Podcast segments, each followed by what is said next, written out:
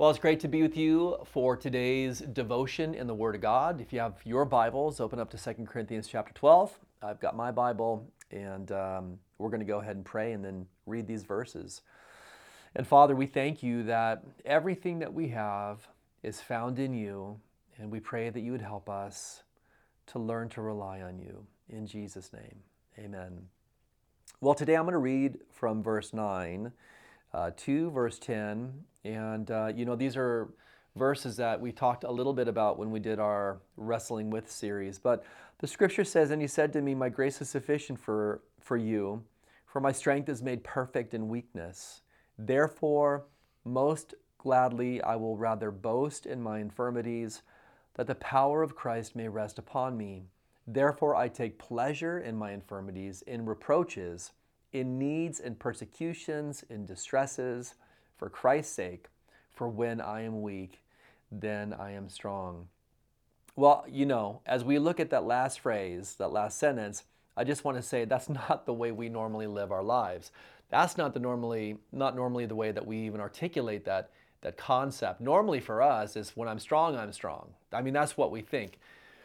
And the truth is, that's how most of us live our lives. I mean, if we're really going to be honest and we're really going to think through not just um, what we say we believe, but in the reality of how we live, I think that most of us feel that when we're strong, we're strong, you know, because we feel better when we're strong. We feel better when we're able to rely more upon ourselves. We feel better when we're climbing up that ladder of success and gaining more opportunities or you know making sure that um, we're as educated as we possibly can be. And listen i'm not against any of that stuff but the problem sometimes in our lives can be what it is is that we rely on those things instead of relying on god.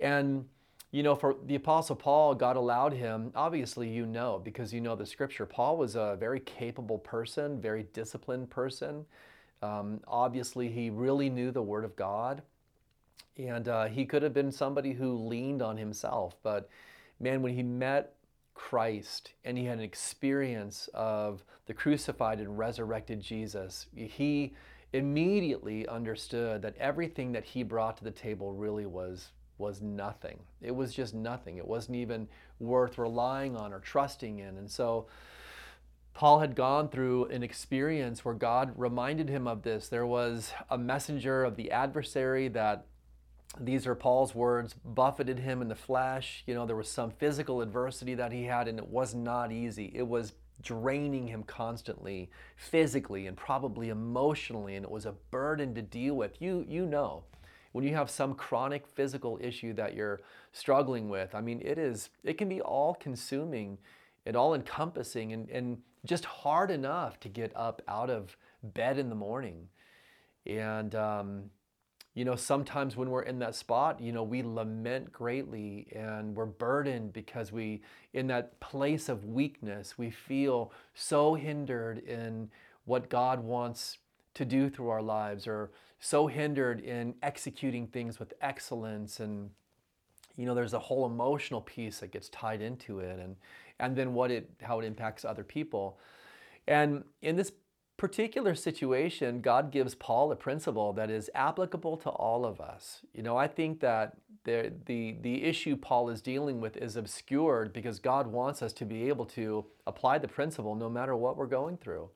Hey, and the principle simply is this my grace is sufficient for you. My grace is sufficient for you. So, Paul, in hearing that from God, begins to connect dots, right? if God's grace is sufficient, if what God supplies is abundant and above measure, you know, everything that we have comes through the grace of God. It's undeserved, it's the unmerited favor of God, it's the full storehouses. The storehouse of the riches of God that He has made available to us if we will just possess it and take it and rely on it. And so Paul starts connecting these dots. He's like, wait a minute, you know, my whole paradigm is shifting here. My framework for my lifestyle is changing. It's not that I'm strong when I'm strong. You know, he concludes, I'm strong when I'm weak because it's in that place of weakness, whatever it might be, that I learn to lean into Christ's strength. I learn to possess the power that Christ has supplied to me. And so, so he connects another dot and he says, Therefore, I will most gladly boast. Man, I'll brag. I will rejoice. I will embrace those moments when I'm physically sick, you know, when I'm being persecuted, in those times where I'm in distress, you know, all the details aren't lined up. Maybe there's an absence of resources. I'm going to rejoice in those moments because it's in those moments that I see that the hand of God is being stretched out to me so that I can take and receive His strength and live in His strength instead of my own. Listen, you're not strong when you're strong, you're strong when you're weak if you lean into the power that Christ supplies to you.